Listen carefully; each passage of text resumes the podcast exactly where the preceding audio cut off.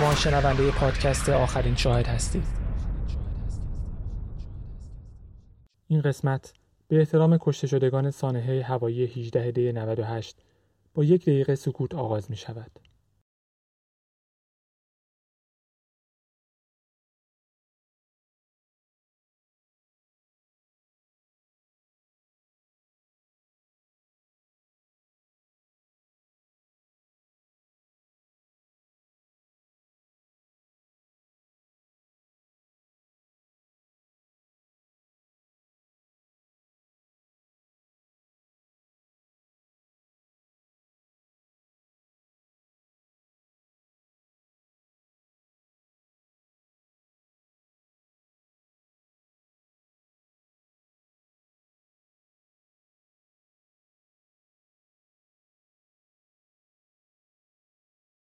این پرونده شامل حوادث و اتفاقاتی است که شاید برای برخی افراد آزاردهنده باشند.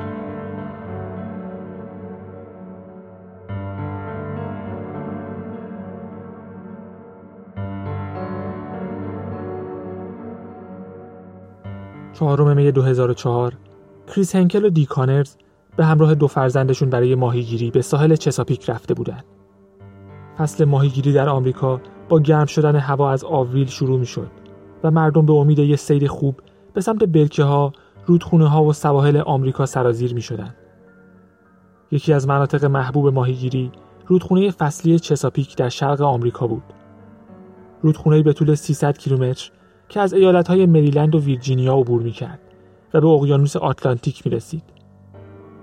در فصل گرما، ماهی‌های زیادی به این رودخونه می‌آمدند.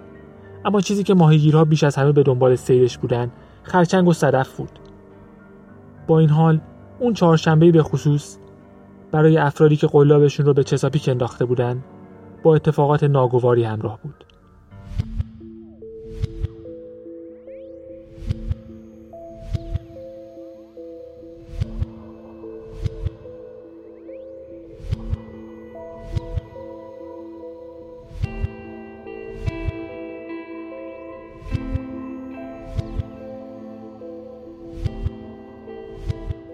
بدرود بیلی قسمت اول.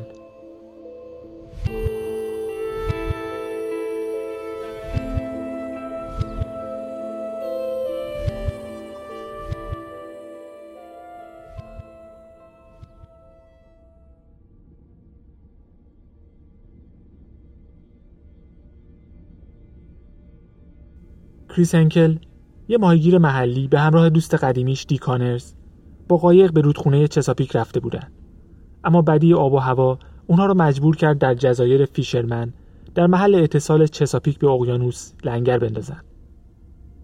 در آبهای اون منطقه به غیر از کوسه‌های لجنخوار و ماهی‌های کوچیک چیز زیادی پیدا نمی‌شد که واقعاً ناامید کننده بود، مخصوصاً برای سم و کلر که اولین سفر ماهیگیریشون رو تجربه می‌کردند. ساعت ده صبح باد و بارون بالاخره متوقف شد. موج‌ها آروم شدند و آفتاب کمجونی روی عرشه قایق افتاد. کریس و دی که کنار رفتن ابرها از بالای سرشون رو می‌دیدن، تصمیم گرفتن دوباره قایقشون رو به حرکت بندازن و به سمت آب‌هایی برن که مطمئن بودن در اون صید بهتری پیدا می‌کنن. بالا و پایین قایقشون شاهراه چساپیک بود. یه مسیر حمل و نقل بیست و هشت کیلومتری شامل دو پل و دو تونل زیرزمینی که به ساحل جدا شده ویرجینیا می‌رسید و به مسافرین اجازه میداد مسیری مستقیم و کوتاه از ویرجینیا به ایالت‌های دیگه داشته باشند. بعد از چهار جزیره مصنوعی، پل چساپیک زیر آب میرفت و به یه تونل زیرزمینی تبدیل میشد و بعد دوباره از آب بیرون میومد. وقتی قایق از جزیره چهارم رد شد، چشمشون به چیزی خورد که کنار قایقشون روی آب شناور بود. یه چمدون سبز تیره که با توجه به نزدیکی به پل حدس می‌زدن احتمالاً از روی باربند ماشینی که از روی پل رد می‌شده به داخل آب افتاده. وقتی چمدون رو به داخل قایق کشیدن، سم دوازده ساله که فکر می‌کرد گنجینه دزدای دریایی رو پیدا کرده، از هیجان سر از پا نمی‌شناخت و با عجله زیپ چمدون رو باز کرد. داخل چمدون چیزی داخل یک کیسه زباله سیاه پیچیده شده بود و با نوار چسب آبی درزگیری شده بود. قبل از اینکه کسی بتونه جلوی سم رو بگیره، یکی از کیسه ها رو پاره کرد و بعد از یه جیغ بلند از هوش رفت. داخل کیسه های زباله پاهای رنگ رو رفته یه مرد بالغ بود که از زانوها اره شده بود. به نظر نمی رسید مدت زیادی از افتادنش تو چساپیک گذشته باشه. روی چمدون لوگوی برند مشهور کنس کل دیده می شد. شرکتی که انواع پوشاک، کیف و کفش و لوازم جانبی تولید می کرد. اون چمدون متوسط بخشی از مجموعه ارزون قیمت و دم دستی ریاکشن بود که دسته تاشو، چرخ و دوختهای ظریف مشکی داشت. روز بعد روزنامه محلی ویرجینیان پایلت یه مقاله کوتاه سه جمله‌ای درباره این کشف وحشتناک نوشت، اما جزئیات کمی که ارائه شده بود باعث شد توجه کسی رو جلب نکنه. خیلی‌ها معتقد بودن عدم پوشش رسانه‌ای عمدی بوده، چون نمی‌خواستن این اتفاق روی تعداد توریست‌هایی که به ساحل محبوب ویرجینیا می‌اومدن تأثیر بذاره. شش روز بعد، حوالی ظهر دوشنبه دهم می، یه دانشجو به اسم لوسی که زباله‌های خانه پرندگان جزایر فیشرمن را جمع می‌کرد، یه چمدون بزرگ تیره رو روی شنهای ساحل دید. در ابتدا توجهی به چمدون نکرد، اما وقتی روز بعد دوباره به ساحل برگشت، چمدون هنوز اونجا بود. از روی کنجکاوی زیپ چمدون رو باز کرد و بوی زننده‌ای از درون چمدون بیرون زد. بررسی دقیق‌تر چیزی که در کیسه زباله سیاه پیچیده شده بود و داخل چمدون گذاشته شده بود، لوسی رو تا حد مرگ ترسوند و باعث شد با وحشت به اداره پلیس بره. پلیس از راه رسید و بلافاصله متوجه شد این چمدون سایز بزرگتر همون چمدونیه که چند روز پیش روی آب پیدا شده بود و حاوی پاهای بریده شده بود. این چمدون در وضعیت بدتری بود. برای چندین روز در زیر آفتاب مونده بود و آب و شن کاملاً به داخلش نفوذ کرده بود. زیر دو لایه کیسه زباله، بالا تنه یک انسان به همراه سر و دست‌ها مخفی شده بود. قربانی یه مرد سفیدپوست بین سی تا چهل ساله با بدن عضلانی و موی کوتاه قهوه‌ای بود. چندین جای گلوله روی بدنش دیده می‌شد و گلوله‌هایی که به جمجمه و شکم اصابت کرده بود برای مردنش کافی بود. تصویربرداری اشعه ایکس نشون میداد دو گلوله هنوز در سینه و شکم قربانی باقی مونده. به یکی از گلوله‌ها الیاف سبز رنگی تصویره بود که نشون میداد احتمالاً قبل از ورود به بدن قربانی از یک پارچه رد شده. روی ملحفه‌ای که زیر سر قربانی گذاشته شده بود، حروف اچ سی اس سی دیده میشد. حروف اول یک سازمان خدمات درمانی آمریکایی به اسم گروه خدمات بیمارستانی سنترال. این سازمان خدمات مختلفی ارائه میداد، از جمله یک بخش بزرگ شستشو که ملحفه های بیمارستانی رو برای کلینیک های پزشکی کل کشور ارسال میکرد. یک وزنه دو و نیم کیلوگرمی برند لوازم ورزشی ویدر در یکی از جیب های بیرونی چمدون گذاشته شده بود تا چمدون رو به پایین بکشه. هر دو چمدون متعلق به یک مجموعه چمدون سه سایزی شرکت کنس کل بود. سومین و آخرین چمدون مجموعه که از همه کوچکتر بود، معمولاً به عنوان چمدون همراه برای وسایل دم دستی توسط مسافرین پروازهای طولانی استفاده می‌شد و هنوز اثری ازش نبود. استفاده از سلاح گرم و قطع قطع کردن بدن قربانی پلیس ویرجینیا را به این نتیجه رسونده بود که قتل به نحوی با فعالیت‌های دار و دسته‌ای ارتباط داره. پلیس برای تشخیص هویت قربانی شروع به بررسی گزارش افراد گم شده کرد و به طور خاص افراد نظامی رو زیر نظر داشت، چون مدل مو و بدن عضلانی قربانی همون چیزی بود که برای عضویت در ارتش لازم بود. به نظر می رسید چمدون‌ها از پل چساپیک به داخل آب پرتاب شده، اما از اونجا که در اون منطقه دوربین‌های امنیتی وجود نداشت، تصویری از چنین اتفاقی ثبت نشده بود.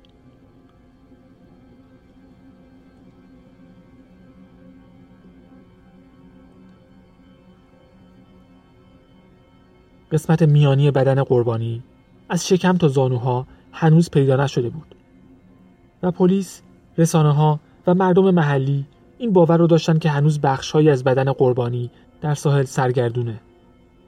شش روز بعد، یک شنبه شانزدهم می، گشت ساحلی ویرجینیا یک چمدون کوچیک رو پیدا کرد که در کنار دومین جزیره مصنوعی در نزدیکی پل چساپیک شناور بود. در مقایسه با دو چمدون قبلی در حالت بدتری بود و آب کاملاً به داخلش نفوذ کرده بود. داخل چمدون سوم یک کیسه زباله سیاه بود که آخرین قطعه از بدن قربانی ناشناس رو در خودش جا داده بود. شکم و پاها با یک لباس زیر برند فروتاولوم. جمجمه، بینی و دندانهای مقتول هنوز سر جاش بود و به همین خاطر کلیت چهره حفظ شده بود. در نتیجه پلیس میتونست تصویری از قربانی رسم کنه که همون روز در تمام گزارش‌های خبری منطقه پخش شد. یک زوج محلی به اسم جان و سوزان رایس بعد از دیدن تصویر متوجه شباهتش با یکی از دوستان نزدیکشون به اسم ویلیام مکگوایر شدن که بیلی صداش می‌کردن. جان و سوزان به اداره مرکزی پلیس ویرجینیا رفتن تا تصاویر کالب و چکافی قربانی رو ببینن و هویت مقتول رو شناسایی کنن. سو شکی نداشت که قربانی همون بیله، اما جان مطمئن نبود و ترجیح میداد فکر کنه بهترین دوستش هنوز زنده است، اگرچه نزدیک به یک ماه بود که هیچ خبری ازش نشنیده بود. پلیس اسم بیل مک‌گوایر رو در بانک اطلاعاتیش جستجو کرد، اما هیچ گزارشی برای گم شدنش ثبت نشده بود. یک جرم کوچیک در دهه هزار و نهصد و هشتاد داشت که مربوط به جعل چند فقره چک بود. اگرچه متهم نشده بود، اما اثر انگشتی که ازش ثبت شده بود برای مقایسه با اثر انگشت قربانی داخل چمدون فرستاده شد. در همین حال که پلیس منتظر نتایج تحلیل اثر انگشت بود، بررسی دقیق‌تر سوابق بیل رو آغاز کرده بود. بیل مک‌گوایر سی و نه ساله با همسر و دو فرزند کوچکش در یک آپارتمان اجاره‌ای در وودبریج در نیوجرسی زندگی می‌کرد. یک کهنه سرباز نیروی دریایی که به عنوان استاد مدعو در مؤسسه فناوری نیوجرسی فعالیت می‌کرد و یکی از مالکین شرکت مشاوره نرم‌افزاری جیویستا بود. چند هفته قبل، چهارشنبه بیست و هشتم آوریل، قرارداد خرید یک خونه دو طبقه در منطقه ازبری در نیوجرسی رو امضا کرده بود و دو روز بعد در سیوم آوریل یک شکایت در ارتباط با خشونت خانگی توسط همسرش ملانی بر علیه اون ثبت شده بود. بیل و ملانی در محل کار با هم آشنا شده بودند و به سرعت عاشق هم شدند. در سال هزار و نهصد و نود و هفت در حالی که روی اهداف کاری بلند مدتشون تمرکز داشتن، با هم به خونه مشترکشون رفتن و تا آخر همون سال عقد کرده بودن. وقتی مراسم ازدواجشون در ژوئن هزار و نهصد و نود و نه برگزار شد، ملانی اولین فرزندشون رو باردار بود و دو سال بعد هم فرزند دوم رو باردار شد. از دید بسیاری از اطرافیان، یه زوج متناسب و ایدئال بودن و کاملاً به هم می اومدن. هر دو نفر حس شوخ طبعی و زبون تندی داشتن. بیلی مرد بزلگو بود و به این افتخار میکرد که خانواده‌اش از همه چیز براش مهمتره. ملانی که هشت سال کوچکتر بود، یه زن باهوش و مستقل بود، همراه با حس مهربونی و مراقبت که در کارش به عنوان پرستار مامایی نمود پیدا میکرد. با این حال، زندگی نزدیک به یک دهه‌ای مک‌گوایرها مثل بسیاری از زندگی‌های دیگه، سختی‌ها و حوادث زیادی رو هم از سر گذرونده بود. سابقه هیچ کدومشون پاک نبود و حتی موارد قانون شکنی هم دیده میشد. بیل در حال رانندگی با گواهینامه باطل شده بازداشت شده بود و ملانی قسم دروغ خورده بود تا ازش محافظت کنه. پلیس متوجه شد شکایت خشونت خانگی که ملانی علیه همسرش مطرح کرده بود هنوز اجرا نشده، یعنی بیل هنوز از اون مطلع نشده. همینطور قرار دادگاه برای قطعی کردنش گذاشته نشده بود. وقتی کارآگاه‌ها با ملانی تماس گرفتن تا موضوع رو بهش اطلاع بدن، ملانی گفت از سه هفته پیش که بیل خونه رو ترک کرده با اون در ارتباط نبوده. فکر میکرد بیل با زن دیگه ای رابطه داره و معتقد بود الان یا باید در کازینوهای آتلانتیک سیتی باشه یا ساحل ویرجینیا که همیشه دوست داشت اونجا زندگی کنه. برگه های طلاق آماده بود و مدارکش در دادگاه ایالتی هم ثبت شده بود. اون برگه ها بیل رو یک مرد بی‌ثبات معرفی کرده بود که مشکل قمار و اعتیاد به الکل زندگیش رو فلج کرده. ملانی می گفت بیل اخیراً عصبی تر شده و علاقش برای خریدن یک خونه بزرگ به یک وسواس فکری تبدیل شده، در حدی که یک بار چهل و هشت ساعت بیدار مونده تا لیست تمام املاک منطقه رو بررسی کنه. همینطور ادعا کرد بیل اون رو تهدید به مرگ کرده، به خاطر همین از آپارتمان فرار کرده و بچه هاشون رو پیش مادر و پدرش گذاشته. آخرین دعوای بیل و ملانی در صبح پنجشنبه بیست و نهم آوریل بود. ملانی می گفت بیل تهدید کرده که ناپدید میشه، با یک اسم و شماره شناسایی جعلی کار میکنه و هیچ حمایت مالی از ملانی و بچه ها نمیکنه. همون روز خونه رو ترک کرده بود و از اون موقع هیچ تلاشی برای برگشتن به خونه، تماس با ملانی یا فرستادن پول برای خانواده‌اش نکرده بود. چهارشنبه بیست و ششم می دو هزار و چهار بیل مک‌گوایر بالاخره پیدا شد. اثر انگشت ثبت شده در سوابقش با بقایای جسد قطعه قطعه شده‌ای که در چساپیک پیدا شده بود مطابقت داشت.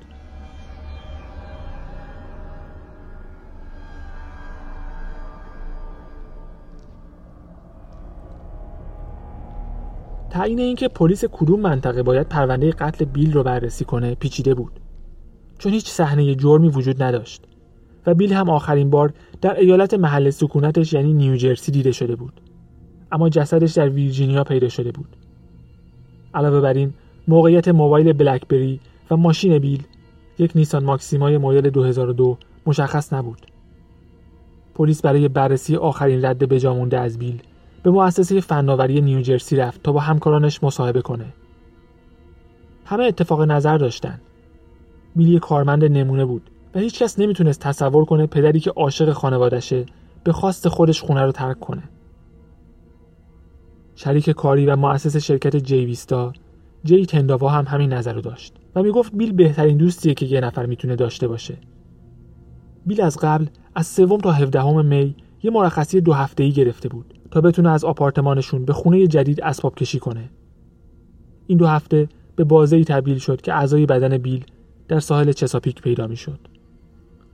در این مدت جی تنداوا دو نامه دستنوشته از ملانی مک‌گوایر دریافت کرد. اولین نامه درباره دعوایی بود که بین بیل و ملانی اتفاق افتاده بود و در اون نوشته بود دیگه قصد ندارن به خونه جدیدشون نقل مکان کنن. ملانی نوشته بود چندین روز خبری از همسرش نداره و گفته بود اخیراً بیل بسیار عجیب و عصبی شده و قصد داره از بیل طلاق بگیره. نامه دوم چهار روز بعد رسیده بود و در اون از جی پرسیده بود خبری از بیل داره یا نه، چون برای پرداخت قسط‌هاش به مشکل خورده بود و پرسیده بود بیل پولی از حساب شرکت جی ویستا برداشت کرده یا نه. کارگاه‌ها با مدیر بیل هم صحبت کردند که میگفت ملانی در روزهای بعد از پخش خبر مرگ بیل درباره بیمه عمر همسرش سوال کرده. بیمه عمر مؤسسه فناوری نیوجرسی تا سه و نیم برابر حقوق سالانه کارمندان را پرداخت میکرد و بیمه عمر بیل چیزی بیشتر از دویست و بیست و هفت هزار دلار میشد.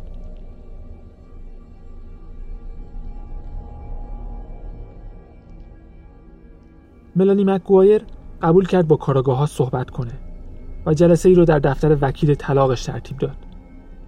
کاراگاه‌ها بعد از وارد شدن به یک اتاق کنفرانس هدایت شدند که ملانی وکیل طلاقش و در کمال تعجب کاراگاه‌ها یک وکیل جنایی هم اونجا حضور داشتن. ملانی کم حرف بود و از سوالات فرار می‌کرد و جواب‌های بریده بریده و تدافعی می‌داد. گفت رابطه خوبی با هم نداشتن و هیچ کس بیل رو دوست نداشت، با وجود اینکه خانواده، دوستان و همکارانش نظر کاملا متفاوتی داشتند. بیل رو یک آدم خشک و بی‌ادب توصیف کرد که عادت داشت دیگران رو ناراحت کنه و رئیسش هم قصد داشته اخراجش کنه. در مورد دعوایی که منجر به رفتن بیل شد، ملانی گفت بیست و نه آوریل بیل روی مبل اتاق نشیمن خوابیده بود که حوالی ساعت چهار صبح بیدار شد و با ملانی جر و بحث کرد. تهدید کرد که ترکش می‌کنه و گفت مادر خوبی برای بچه‌ها نیست. بعد ملانی رو محکم به دیوار چسبوند. این اتفاق پسر دو سالشون رو بیدار کرد. ملانی دست پسرش رو گرفت و با هم در حموم قایم شدند، در حالی که صدای بیل رو میشنیدند که تو خونه راه میرفت، وسایلش رو جمع میکرد و در نهایت از خونه رفت. ملانی روز بعد به جرم خشونت خانگی از بیل شکایت کرد و به خونه والدینش پناه برد. اینکه یک چمدون سه‌تکه کنسکول یا تفنگ داشته رو تکذیب کرد. در مورد ماشین بیل هم معتقد بود احتمالاً در قمارخونه محبوبش در آتلانتیک سیتی پیدا میشه. کارگاه‌ها بعد از مصاحبه با ملانی کلید آپارتمان قبلی بیل در وودبریج رو گرفتن تا اونجا رو بررسی کنن. ملانی اونجا رو ترک کرده بود و آپارتمان هنوز برای ساکنین جدید تمیز نشده بود و پلیس انتظار داشت فضای خالی خونه به همون شکلی باشه که قبل از رفتن مک‌گوایرها بود. به خاطر همین براشون غافلگیر کننده بود که دیدن داخل خونه چقدر مرتبه. دیوارها رنگ شده بود و کف چوبی خونه برق میزد و تازه تمیز شده بود. انگار همین الان خونه رو ساخته بودن. بررسی‌های پزشکی قانونی هیچ ردی از خون، مو یا بزاق دهان در هیچ کجای خونه پیدا نکرد و تست لومینول که در دستشویی و حمام انجام شد چیزی رو نشون نمیداد.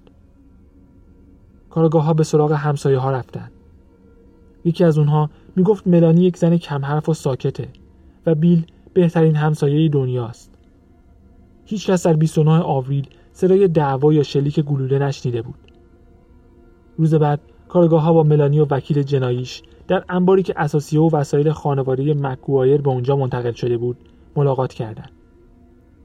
وقتی از ملانی خواستن وسایل بیل رو نشونشون بده، به یک صندوقچه آبی کوچیک اشاره کرد که یادگاری‌های زمان حضورش در ارتش و چند عکس خانوادگی در اون بود. ملانی بعد از مرگ بیل خیلی از وسایل اون رو به دیگران داده بود، از جمله لباس‌هاش، وسایل ورزشیش و دمبل‌هاش. لوازم ورزشی بیل رو پیدا کردن، اما با وزنه دو و نیم کیلویی داخل چمدونی که بالاتنه بیل در اون بود مطابقت نداشت. ملانی گفت بعد از مصاحبه قبلی با پلیس فرصت داشته فکر کنه و الان یادش میاد که چمدون‌های مشابهی داشته. میگفت مطمئن اون چمدون‌ها متعلق به یک طراح مشهور بودن، چون بیل به محصولات برند علاقه داشت. وقتی کارگاه‌ها عکس یکی از چمدون‌های کنس کول رو نشونش دادن، گفت بسیار شبیه چمدونیه که خودشون داشتن، اما درباره اینکه الان کجا هستن توضیحی نداشت. مدیر انبار به کارگاه‌ها اطلاع داد که ملانی یک لاکر کوچک داره که در موردش چیزی به پلیس نگفته. وقتی از ملانی خواستن تا اون لاکر رو نشونشون بده، به نظر می‌رسید جا خورده، ولی قبول کرد. داخل لاکر کیف پول بیل رو پیدا کردن که کارت تامین اجتماعی و بیمه عمر، چند کارت ویزیت و عکس‌هایی از خانواده‌اش در اون بود. اگرچه کشف جالبی بود، اما فعلا کیف پول رو دوباره داخل لاکر گذاشتن. در همین حال یکی از کارکنان یک شرکت یدککش خصوصی با پلیس تماس گرفت و گفت شنبه هشتم می، یک هفته بعد از ناپدید شدن بیل، یک نیسان ماکسیمای آبی رو از پارکینگ مسافرخونه فلامینگو در آتلانتیک سیتی به پارکینگ منتقل کرده. مسافرخونه فلامینگو در کنار کازینوهای شلوغ آتلانتیک سیتی و در فاصله تقریباً دو ساعته با آپارتمان مک‌گوایرها بود و شهرت خوبی نداشت. راننده یدککش میگفت وقتی ماشین‌ها چهار یا پنج روز بدون حرکت تو پارکینگ مسافرخونه فلامینگو میمونن، به شرکتشون زنگ میزنن تا ماشین رو جابجا کنن.